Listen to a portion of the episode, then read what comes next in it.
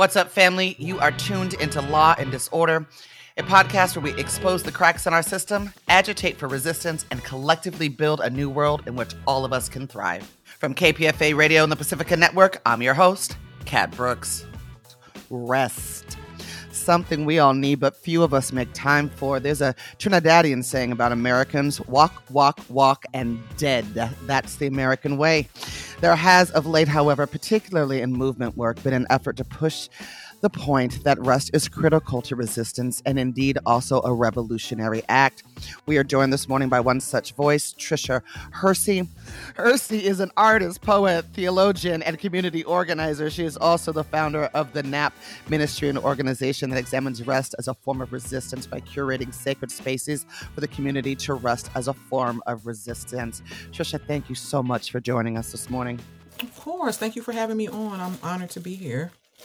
And Tricia, actually, I want to start with current context uh, mm-hmm. because you are in Atlanta, and of course, on Law and Disorder, we are covering uh, the resistance yep. that is happening, uh, uh, uh, you know, around Cop City, and yes. um, it, you know, it, this is it, this is I've been doing this this work for a long time, and mm. this is an intense, yes. protracted struggle at this point with brutal repression by the state. Mm-hmm and not a lot of arrest and i'm for you know for the front lines and i'm just wondering from your perspective, like this concept of rest as resistance and something that actually, um, during times like these, organizers and frontline warriors need more than ever, right? So that they can keep mm-hmm. going.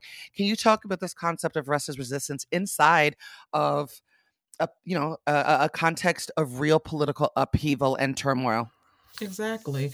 Yeah, I, I love to talk about this because I think, you know, the work that I've been doing with the NAP ministry is so multi-layered and it has so many branches. But at the end of the day um, i think sometimes people forget that i am an organizer. I was raised an organizer. My dad was a union organizer. My dad was deeply involved in the black panther party in chicago. And i was raised this way. So I have been organizing, being an activist, direct action.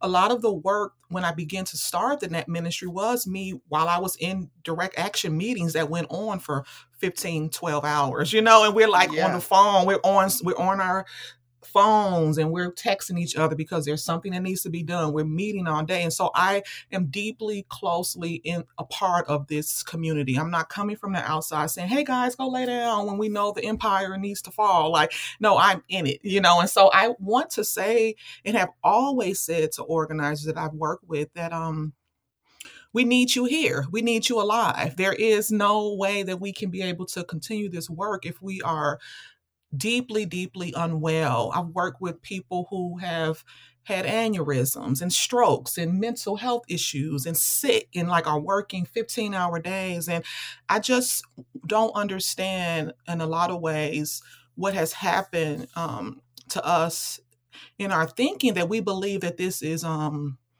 work that we can do from an exhausted state and body. It just isn't possible. And so in a lot of ways I let, you know, organizers know that there is work that has been done already for us. And I think that rest um, as a spiritual practice, as a portal, as another dimension, as a generative state is a place that we really need to tap into as part of our strategic strategic planning around um, organizing. I don't think it needs to come as an afterthought or something that is after we've burnt out, after we've worked, you know, 80 hours in one week, after um, the prisons that we are trying to close down close. We need to be like in it all the time. It has to be foundational to our work. It has to be the center of our work to be able to see resting and slowing down and connecting and um as a real true form of resistance and also a form of reparations to us. And so I tell them all the time, we can't be doing all of these things if we're not here. So we need you here. We won't make it if we don't rest. And we and I need us all to make it so that we're able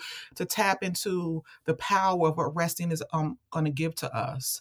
I believe our ancestors are waiting for us to lay our asses down so that they can so that they can give us a word, they can give us some information that could help us in our organizing today. I think there are many things when I look at the idea of um, this ancestor connection and communication. I believe that there has been so much liberating work done for us. I talk about it in my book the American Maroons of North North America, Harriet Tubman, my dad being an organizer. Like there is so much information that has already been done that we can tap into, but you can't tap into that brilliant, inventive um, message if you're exhausted, if your brain is not working at the levels it should be working, if you're sick, if you're um, burnt out, you know, we're just repeating the same violence that the empire has taught us. And so, grind culture is violence. To push your body and to ignore it as if it isn't a divine dwelling place is a form of violence that has been taught to us by these systems. And so,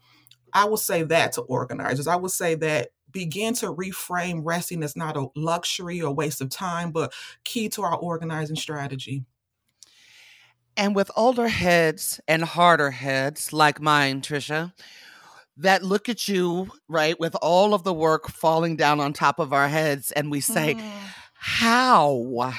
Mm-hmm. What's your response? I say we need to um, tap into our imagination. I believe, like Bell Hooks said, that imagination is one of the greatest tools of those who are oppressed.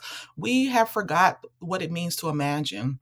We're simply reacting. We're reacting to the empire. We're reacting to what they've done. We're reacting to we got to go and do this. Like that is not generative work. That is not work that is liberating, nor is it tapped in to the higher power. To me, organizing work is a spiritual practice. It is spiritual work. And I think a lot of people forget that it is spiritual work to, to be disrupting and pushing back against systems that are trying to degrade our divinity, because that's simply what these systems are doing to us.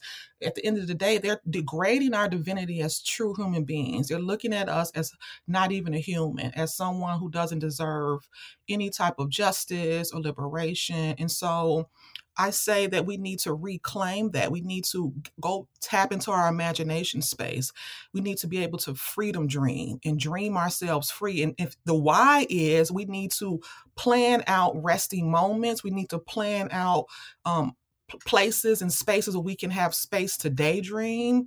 We need to reimagine and ex- expand on the idea of what we think resting is. You tell an organizer, okay, you need to go rest. And they say, well, I can never do that. I could never go lay down. I have to go to this other meeting. I got to go down here and protest. I got to do this. But we can reimagine what resting is. We're not going to be able to continue to believe that resting is just one thing. That has been taught to us by the systems. The systems have taught us in a very wrong way that resting is what it really isn't. To me, being productive, resting, slowing down, all these things are key to um to our liberation and we do that by adding it into our strategic planning by when we have meetings don't have us just sitting all the time you know just simple as that like why are we sitting for 10 hours going through this agenda because we're about to go down here and protest in front of the prison why are we why aren't we moving our bodies?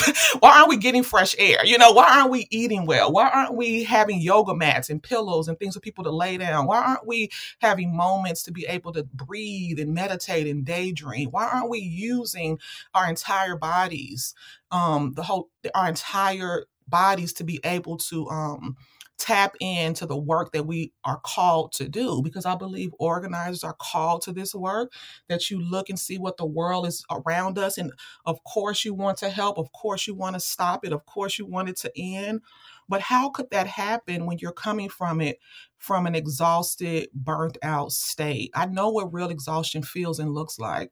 And I think it's actually dangerous for organizers to be out here organizing from an exhausted state.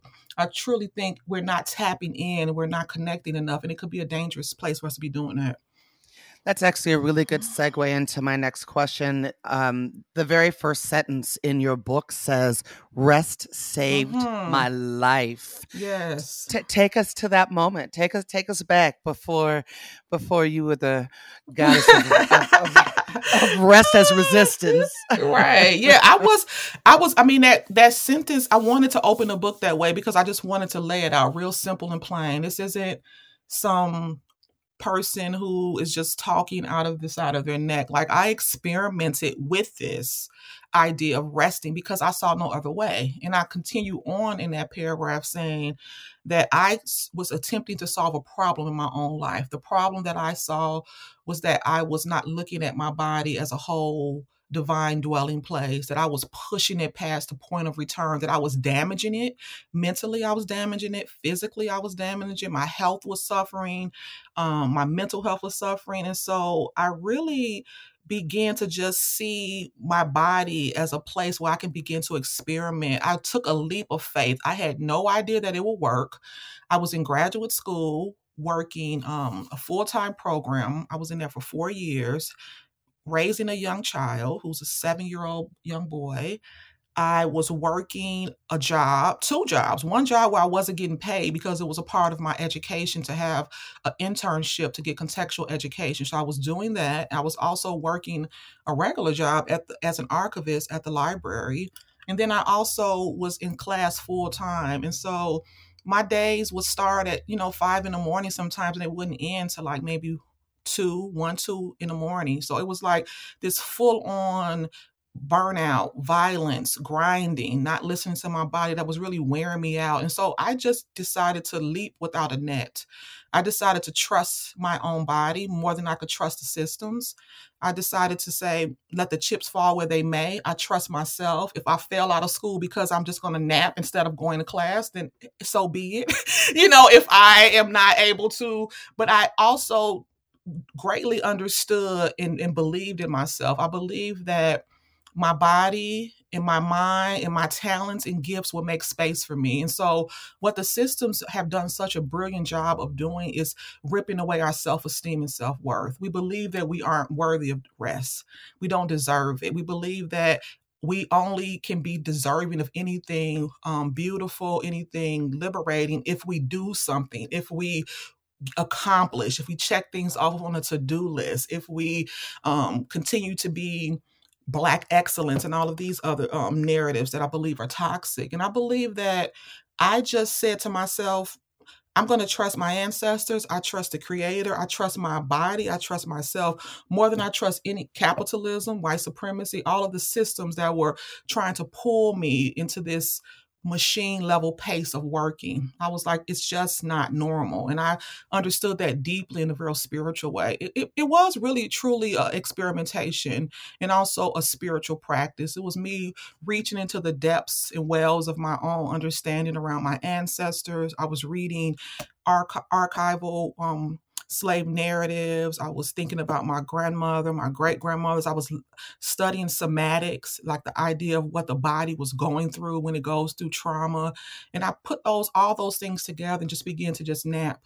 I began to instead of going to class, I would take a nap on campus. instead of staying up late, I would just lay on the couch and put the book on my chest that I was supposed to be reading and just take and go to sleep. And as I began to continue to do that, things just started to make more sense. I started to feel better. I began to make better connections in my research, and I began to um, see or feel a real deep connection to my ancestors who weren't allowed a space to rest. I wanted to gain some form of connection to them to rest for them for the dream space that was stolen from them. So it came in a slow way. It came in a way that was very much um, experimental, very much um, spiritual, very much a let the chips fall where they may. I don't belong to the system, so I'm not going to be a part of it anymore. You mentioned your great grandmother and your grandmother, and you talk about your grandmother Aura mm-hmm. in the the book. I'd like you to spend a little bit. Um, my listeners know I love talking about grannies. It's one of my favorite my things to talk That's all about. I talk right? about. I talk about her all the time. I love her. Grannies are the best. yes. Um, but but talk to us, or not, but and talk to mm-hmm. us about what she taught you about rest. Yeah, yeah. Grandmama Aura, she is the muse of this work. She really um the deeper I get into this work, the deeper I hold on to her energy and in her teachings. Watching her as a, a, refugee of Jim Crow terrorism, so she left uh, out of Greenville, Mississippi, like you know, millions of other black people during the Great Migration. She's told me herself when I was really young that she left Mississippi because she had saw a lynching and she knew then and she did not want she's not going to see another one. She wasn't going to be lynched and neither were any of her um, children. And so she left and like I love to say that she floated on this spaceship of uncertainty that she created. Like she got on a bus with a couple dollars and a little piece of paper of knowing where my other aunt who had already left to go meet up and they landed on the south side of Chicago. And so I watched this woman um, have eight children, have dozens and dozens of grandchildren. I'm one of the many. And she just held space and held court in her home to just be. I mean, it's so radical to see a woman of that um of that type of movement for her to be in poverty, working two jobs. She was working at a hospital, um, cleaning, and also working for a family cleaning. Um, deep deep poverty. She gardened every day. She was deeply involved in um pentecostal black church that was like down the street from her house that ended up being the church my father ended up pastoring later on. And so i watched her with all that was going on in her life every single day in between going to jobs changing uniforms to go to this job to go to that job raising eight children suffering from deep ptsd like uh, we don't talk enough about the trauma of being a refugee from Jim Crow terrorists. We just talk about, oh, the Great Migration, people left. No, people were running for their lives. They were running from the terror of um of racial trauma, and they were leaving in the middle of the night with any no money, jumping on buses and just trying to make a way out of nowhere. And I'm so grateful for that energy of knowing it was time to have hope and knowing it was time to see. They knew that this wasn't what it was going to be here. My grandmother would say she didn't know what it would be like when she landed in Chicago. She just knew it wasn't Mississippi. She knew it wasn't that. So she had no idea what was waiting for her on the other side. And, you know, if you really want to talk transparent about it, she probably was dealing with the exact same things in Chicago because it's the United States. It's it doesn't matter where you go. Racial terror and white supremacy is everywhere. But she left and she would sit on her couch every single day for 30 minutes to an hour. It would range depending on her schedule, but she would close her eyes and rest her eyes we would be it wouldn't matter what anyone else was doing. It didn't need to be silence. It didn't need to be us sitting down. We didn't need to close the door. She sat on that couch and her eyes were closed. And we always thought she was sleeping but she wasn't. She said she was um resting her eyes and listening. She was listening to the universe. She was listening to god. She was listening. And i just think how beautiful that is for a woman a black woman refugee from the south to be sitting and listening in between her jobs, in between raising children, like what was she hearing? What was that listening giving her? What downloads was she receiving that allow her to go on, that allow her to make it, that allow her to um, have health and allow her to have leisure and pleasure and to be able to begin to heal herself. And so at the end of the day, this work is really an invitation to heal. It's an invitation for awareness. It's an invitation to raise your hand and say, hey, you know, I know this is what the culture is doing, but I want to say this isn't normal. It's not normal to burn out. Our bodies should not be burning out. the mm, way we talk mm, about burnout mm. is if it's normal. Our bodies should never burn out. Burnout is literally just trauma um, happening to the body. I call burnout worker exploitation. Instead of calling it burnout, say I'm being traumatized by capitalism, and that's what burnout is and we don't eh, we don't even just like talk about it normally. It's it's almost like a badge of honor it as is. an organizer. I'm oh, burnt yeah. out. I'm so burnt out. I'm burnt out. Like the body is not built to burn out. The body is not. That's not why it was built. But when when we're in a culture that sees our bodies as a machine level pay, so that goes back to the historic part of this. Like what capitalism is was created and experimented on with on the bodies of, of, of black people during slavery during the transatlantic slave trade and so they were pushing our bodies to see what it could hold. Could a body work 20 hours a day without a break? Could a woman have a baby and then the same day go back into the fields and continue picking her 500 pounds of pop cotton. Could that happen? Could we push? Could we do? And so the experimentations that were done on our body, on our ancestors' bodies during slavery, are really the the foundation for the capitalism that we see today. And so to make the connections as a black person that you're grinding, you're burning out, you're not listening to your body, you laboring like this is really connected to the violence of that. And so I refuse to be aligned with it. I trust and believe that there is another way. I trust and believe that I can imagine and create and daydream and dream myself into another way. And I just don't believe that it's necessary for us to be able to get where we need to be. Um, I, I just will never be able to swallow that or take it. I'll refuse to grind myself into oblivion for a system that still owes my ancestors and me deep, deep debt. Like I would never do it. You're listening to Law and Disorder. I'm your host, Kat Brooks, in conversation with the founder of the NAP Ministry, Tricia Hersey, about her book, Rest is Resistance, a Manifesto. Manifesto, that's a mm-hmm. that's a mm-hmm. word. Yes. That's a word. Talk to that's, me about the yes. choice of that word. Yeah, I love the word manifesto. It's my favorite. I really wanted to have it be a manifesto when I began to write it, when I thought, like, okay, I have the book deal. It's now time for me to start outlining and kind of devising what this book is going to be.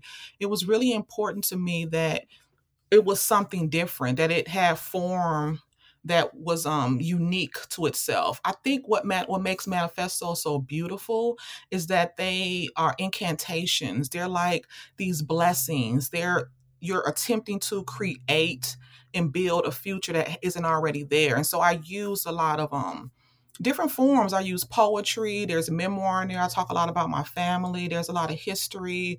Also, because I'm trained as a you know theologian and a seminary person who went to seminary, I also um, was trained as a preacher, and so I understand the idea of sermon. So I did a lot of sermon, and I did a lot of questioning, a lot of just when I'm just ripping, I'm just going down with questions. I wanted it to feel like a lullaby, like someone was actually reading something over you that could cause you to be in a trance. I wanted it to feel like trance work. And a lot of people have told me that there's a lot of repetition in that. I believe manifestos leave things out. You don't put every single thing in and you leave space for others to be able to get into the work and to um expand on it, to find themselves in it. So I left a whole, whole lot out. But to me, um, historically, manifestos are things that are written in the in the middle of a crisis. Like I think about manifestos being written, you know, in the basements um, with ink pens and markers, and then being wrapped a brick is wrapped around and it's thrown through a window. You know, I wanted to feel like a brick being thrown through a window. I wanted to feel like also a soft pillow, like let's go lay down. I wanted it to feel kind of um in a way people would just have to surrender to it. Like she just said that two pages ago. Why is she repeating it? I wanted it to be a lot of repetition because I believe that part of our socialization is that we've been brainwashed. I I claim and name the brainwashing um, of capitalism and white supremacy on us from the time we are born so that we are able to now believe that we aren't worthy of rest. It's socialization, and we're going to have to spend a full lifetime unraveling from. And so I think the unraveling process is going to be um, our whole lives. And I wanted people to just rest and sit. I asked people in the beginning of the book, I hope you're reading this while laying down you know, manifestos are written from the point of view of disillusionment. You know, we're struggling back to hope. And, in its highest form, a manifesto really is a magic spell um, that is attempting to bring about a new reality to into existence. And so I really wanted this new reality around a rested world to begin to be started to be came into existence. And they also challenge and provoke. So that was important to me as well. And they demand the impossible and I mean, a lot of people hear my work and they say that that sounds nice, but that sounds impossible. Like, how could I ever rest? That sounds whatever, girl. Like, I gotta work. I got. I'm like, I understand that, but I want I want to be in the impossible. I want to reside in the space of being unrealistic. I don't want to be realistic in a culture like this. like, call. I don't want to be realistic in this culture. Thank you for calling me unrealistic and thinking about the impossible because that's how we're going to really truly get free. That's right so it's one thing to resist shifts right in our own life mm-hmm. but human beings do this really interesting thing right and when we see other people mm-hmm. making shifts in their life yes um sometimes we not only tell ourselves we can't do it but then we tell other folks well no you can't do that either yes yes right we do. So i'm interested in particularly right in the organizer world how did people how did your circle mm-hmm. um, or maybe even just like a little bit removed from your circle. How did sure. folks react when he was like, "I'm taking a nap"? Yeah, I think even that's such a good question because when I started I was in seminary. I started in 2013 in graduate school. And then I, I, was deeply into some organizing work, working with Black land liberation. So I was working with some organizers um, in a, a, national training we were doing, looking at Black land. You know, I'm down here in Georgia in the South, so there's so many Black farmers, and the idea of land and liberation is really unique. So I was going all over the country, New Orleans, North Carolina, all these like week week long trainings, two week long trainings were organized from all over. And I was in these meetings that were lasting forever. And I was also beginning the, the research around maybe I could um, begin to experiment with this idea of resting as a justice work. And so I was just really in the beginning stages. So I was always provoking and always asking questions and raising my hand at meetings to be like, hey, um, we've been talking about this for five hours. Can we take a break? you know, can we take a break? Can we like put in a rest time as part of this agenda? Can we go outside for a walk? Can we look at like a meditation moment? Can we begin to um, have a day off we can just have some pleasure because I think pleasure and leisure is also part of our liberation.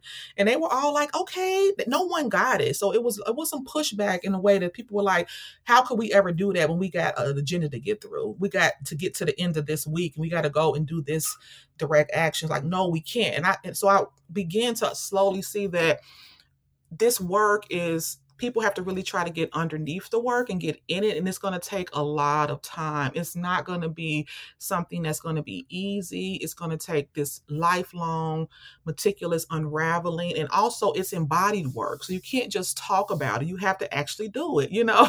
This is the thing like instead of us talking about it why don't we just actually close our eyes and take a nap now in between this little break that we have here and, and see what that brings up for us. Let's see if people will feel a moment that maybe they'll be able to offer something different different. And because I, I, do believe that um, resting is a state that um, generates ideas, that it can generate new um, new places for us to land into. That it's a third space. That it is a portal for deep imagination. And I think without imagination, our movement work is done. I really do. And I don't think people say that enough. I think they think as long as we got the paperwork, as long as we got the people on call, as long as we can come together in the streets, that we're good. But no, without imagination in this movement work, we're done. And so I was wanting people to to begin to see resting as a tool to help us begin to tap into our um, imagination, to tap into our true resistance. And so it was people who just didn't understand.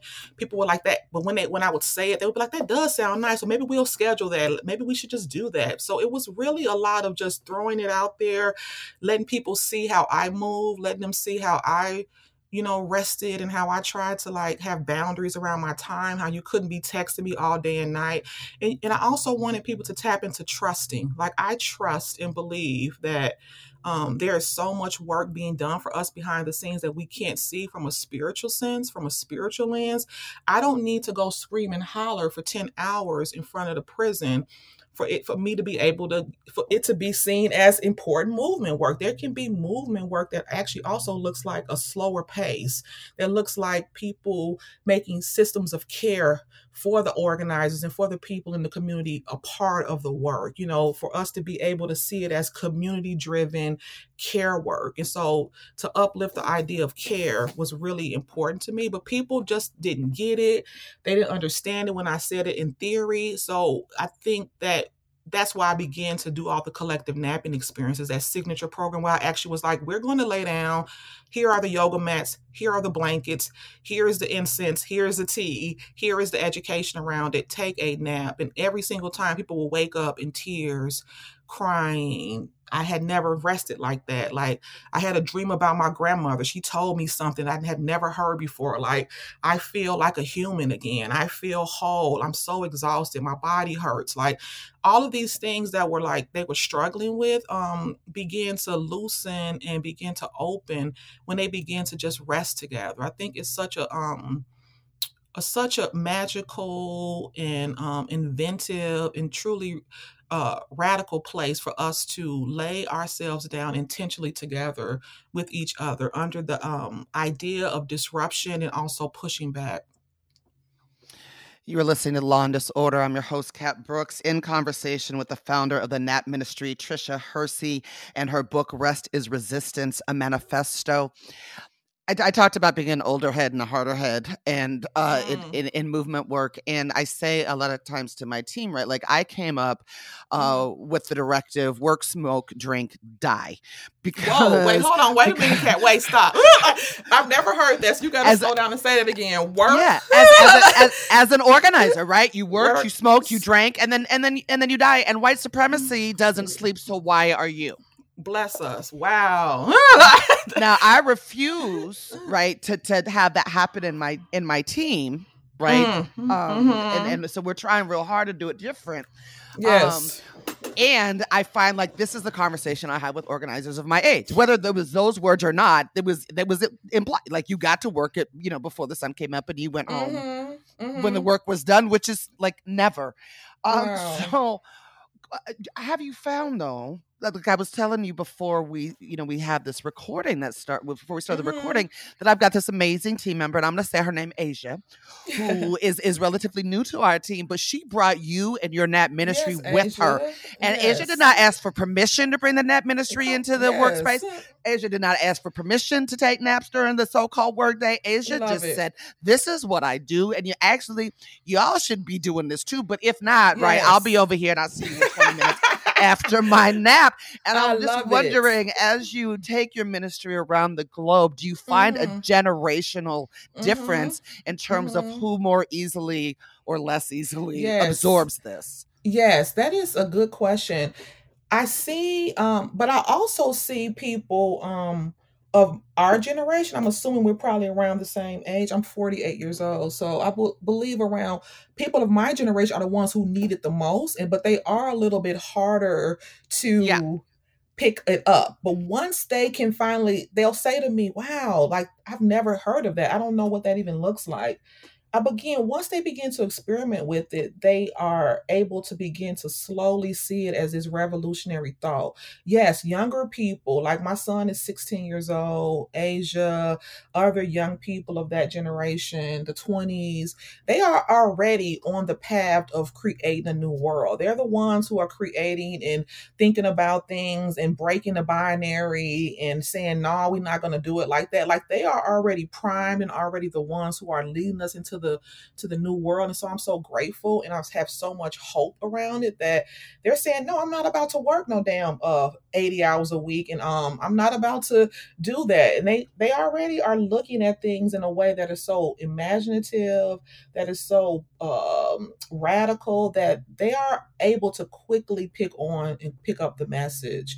But I also feel like the ones of, of another generation are the ones who are surprisingly very, very um happy when they hear my message. Some are like, I don't know about that, but when they hear me say that, explain it one more time, Tricia, what did you just say? And I break it down and like, whoa, I wish I would have known this 20 years ago. And wow, I can actually do that. So there's like this permission granted, there's a guide, there's um this new radical idea around the fact that what you have been taught has been a lie.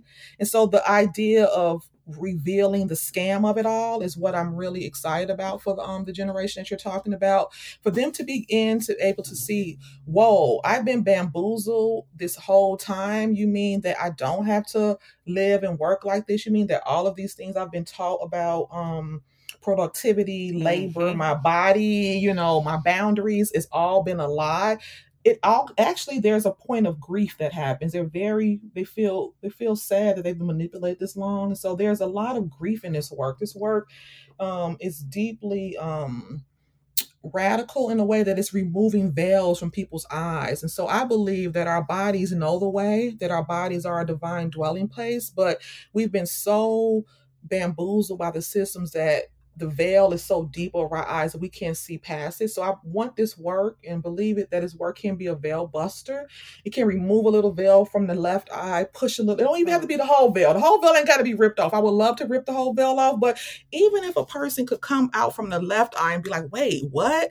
Say that again? You saying rest can be a form of reparations? I could when I rest, I'm not lazy. You know, when I'm resting, I'm actually generating new ideas. It's a creative space that it's a space that I don't have to earn. Like it really deeply um touches people in a way that's surprising and it um it gives them permission and it gives them a moment to be like, whoa, like it didn't have to be like this. And so I think this new awareness, this new revelation is really what I'm excited about. Yeah, and real spit, Tricia, that as you were talking about the grief that comes up, like I and I was listening to you, like tears in my eyes, right? Mm. That um, mm. I am. I'm 47, and I've been an organizer mm. my whole adult life, and yes. um, man, it, eh, when I look at the toll on my body, on my mental yes. health, my like. It's a lot, right? A lot. The way that it's we were trained much. up to do this work, and um, I, I, I'm I'm I'm thrilled that the generations after us do not have to do it. Me too. That way, Tricia. The there are tenets to this business mm-hmm. of the NAP yes, ministry. If you are. would walk us through those, I would be deeply appreciative. Absolutely. So there's four tenets that I really spent, you know, time with kind of experimenting with them as I was, you know, reading. I was um studying my uh research in school was Black liberation theology, cultural trauma, the somatics of the body, womanism. And so I was really trying to blend all these things, and it was important for us to really uplift the body. Um, so the number first tenet is number one, rest is a form of resistance because it disrupts and pushes back against capitalism and white supremacy. Number two, our bodies are a site of liberation. Number three, Naps provide a portal to imagine, invent, and heal. And number four, our dream space has been stolen and we want it back. We will reclaim it via rest. Hmm.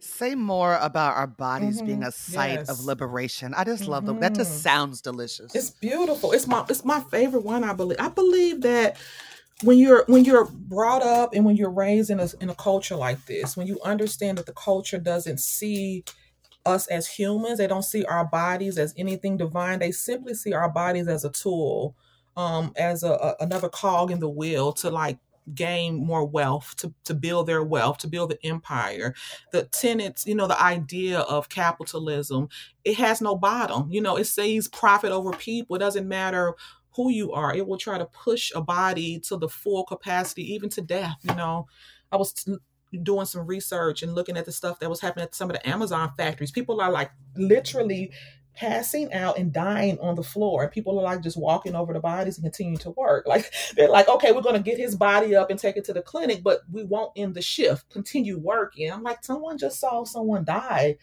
on the floor and they're like continue on and that's just one of the many stories of how um, violent, how deeply dark and violent and no bottom that capitalism has. When you really get into the um, start reading slave narratives and and, and reading about what was happening on plantations. I mean, we think we know, but the, the stories that I, I was reading, working in the archives, I'm here in Georgia, so I'm around a lot of places where there were a lot of plantations. I actually live off a street that is called Plantation Parkway because it was like a plantation where I live. And so to be able to touch those documents when I was working at Emory in the archives, these documents where I would see something like, this is a, a book and it's from the owner of this plantation down here in southern Georgia. And it says, each thing that is on his property. So it'd be like a horse, a hundred dollars.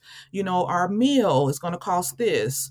A black child, fifty dollars. You know, it's just like listing people like along with property, along with tools, along with his hammer along with a horse and then there's just a black body $50 a black child. So when i when i began to deeply look at what they were doing and how sinister it was i understood that how deep the body and how important it is to look at this from a somatic place. When i think about somatics i think of what the body can hold, how our mind and body is connected, that our bodies become this site of liberation, that no matter where our bodies are, we can gain power, we can have liberation, we can be able to tap into the antenna that connects us directly to the ants to the ancestor and also to, to spirit and, and creator.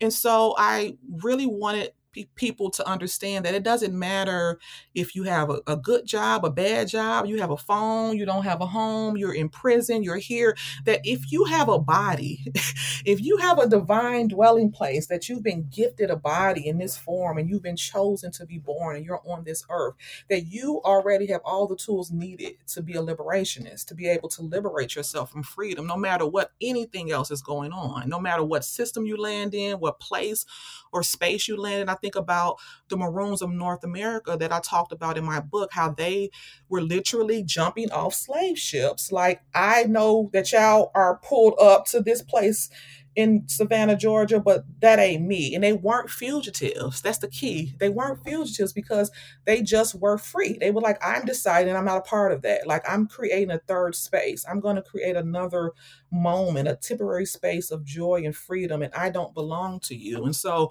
to tap into the idea that this body that we have doesn't belong to the systems, that it doesn't, it's not here simply to make money, it's not here simply to be pushed you know i think that is such a powerful place in a, um, in a in a culture that we live in that doesn't see us like that that doesn't teach us to um, honor our bodies as actually a t- um, technology that can actually help us to get free Tricia, I don't want to lose this thread that we sort of tugged a little bit at the beginning about the importance of imagination, and yes. particularly in this moment. So, and we talk about reimagining public safety, um, right? That that was actually my the name of my public safety policy platform. Uh, I ran when I ran uh, for office out here, um, but I connect that not but and uh, I connect that directly to the role of artists in this work, right? Like that which we can't see, but that artists that that's yes. their job in this. That's that's their gift. That's the their artist. their magic. Yes, yeah. Yes. And mm-hmm. I just would mm-hmm. was I just would love to hear you talk about that a little bit because you yes. too are an artist. I am an artist. I, I, I say that in the book. I say I don't think I would have been able to come to this work and be able to birth it and kind of flesh it out and experiment with it if I wasn't an artist. I just don't. I think I probably could have come to some of the theories from a different way, but I don't think I would have been able to bring it together and experiment with it um, in a way that, unless because of my training and because of my practice as an artist, I have a deep art practice. I've been an artist since I was like a teenage. I've always been a poet, a writer, a theater maker.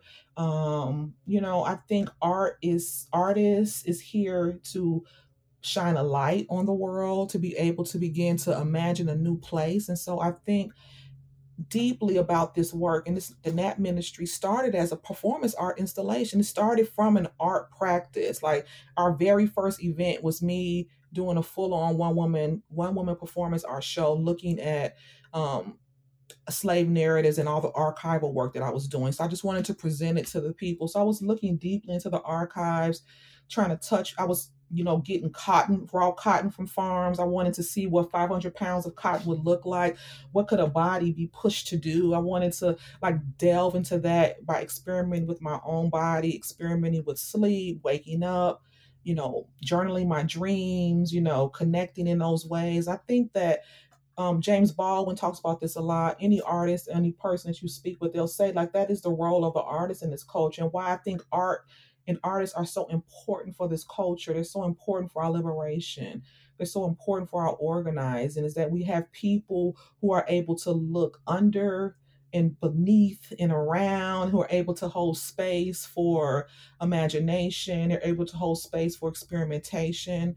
And they understand that what you see is just one level. You know, there's what you think, and they also can get out of the binary. I think the binary is killing us because people think um, they hear about my work and they say, "Oh my God, that sounds nice, sis," but oh, I gotta work. I, how am I gonna eat? And I'm like, I listen, like I, I don't, I'm not some, I'm not some crazy. Or I understand that we have to work in a capitalist system or you will be homeless and on the street. Unfortunately, that's the way it is here. And so I'm not saying that there's only two ways. There's infinite imaginative ways for us to be able to survive and thrive in this culture. We don't, it's not either take a nap and rest and don't abuse your body or you know be homeless you know like there are there is like so many other ways to be able to see this there's so many other ways to be able to get to the end of the road here and so i think because I'm an artist, I'm able to hold space for the idea that there is infinite ways to be. There, um, there's infinite ways to love. There is infinite ways to look at an issue, and that we can look under and around, and we can um, open and expand our mind. Afrofuturism is very important to the work. I talk about Sun Ra in my book. I talk about the idea of um, being able to dream, the idea of teaching young people from a very early age that their imagination is their greatest tool and that the culture doesn't want you to have it because if you are in an imaginative space, if you're in a well rested space, if you're in a space where you're tapped into the divine and that you're connected to your body and you're not disconnected.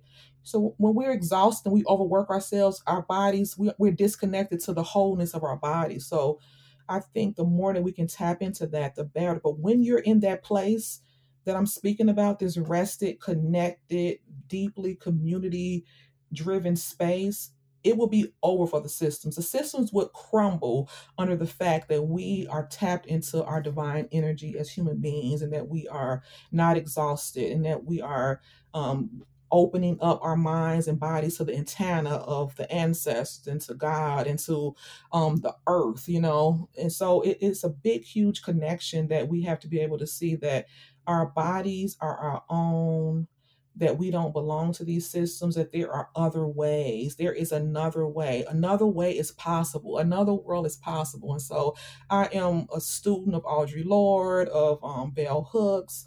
I came up um, reading all of these works. So what I'm saying is not new. They've been preaching Octavia Butler. They've been preaching these ideas of imagining a new way, of thinking outside the box. We just have to continue to dig back and reach back into their teachings, into also the teachings of our ancestors to be able to know that we're going to be okay. We're going to make it, but we're not going to make it if we're um, killing ourselves via um, sleep deprivation and exhaustion.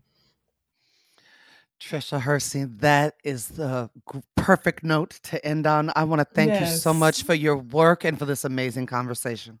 Thank you. It's been amazing. Thanks for having me. I loved it.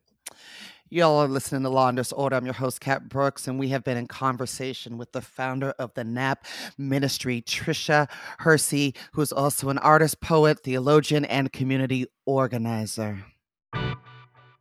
You've been listening to Law and Disorder, a podcast where we expose the cracks in our system, agitate for resistance, and collectively build a new world in which all of us can thrive. That's it for this episode, family. You can find more information about topics and guests in this episode's show notes. Law and Disorder is produced at KPFA, that's listener supported radio on the Pacifica Network. The show is produced by Jesse Strauss and hosted by me, Kat Brooks. Our theme music was composed by Steve Raskin of Fort Knox 5. If you like what you heard, please follow us on social media at Law and Dis, that's D I S, and subscribe wherever you listen to podcasts. Feel free to holler at us about something you heard or send us a show idea at lawanddisorder at kpfa.org. You can also find our content live at 8 a.m. weekdays on KPFA. That's 94.1 FM in the Bay Area. Our show and all of KPFA's programs are funded exclusively by you, the listener. And if you're in a position to support us, please donate today at kpfa.org. Take care of yourself and take care of each other. We all we got, fam.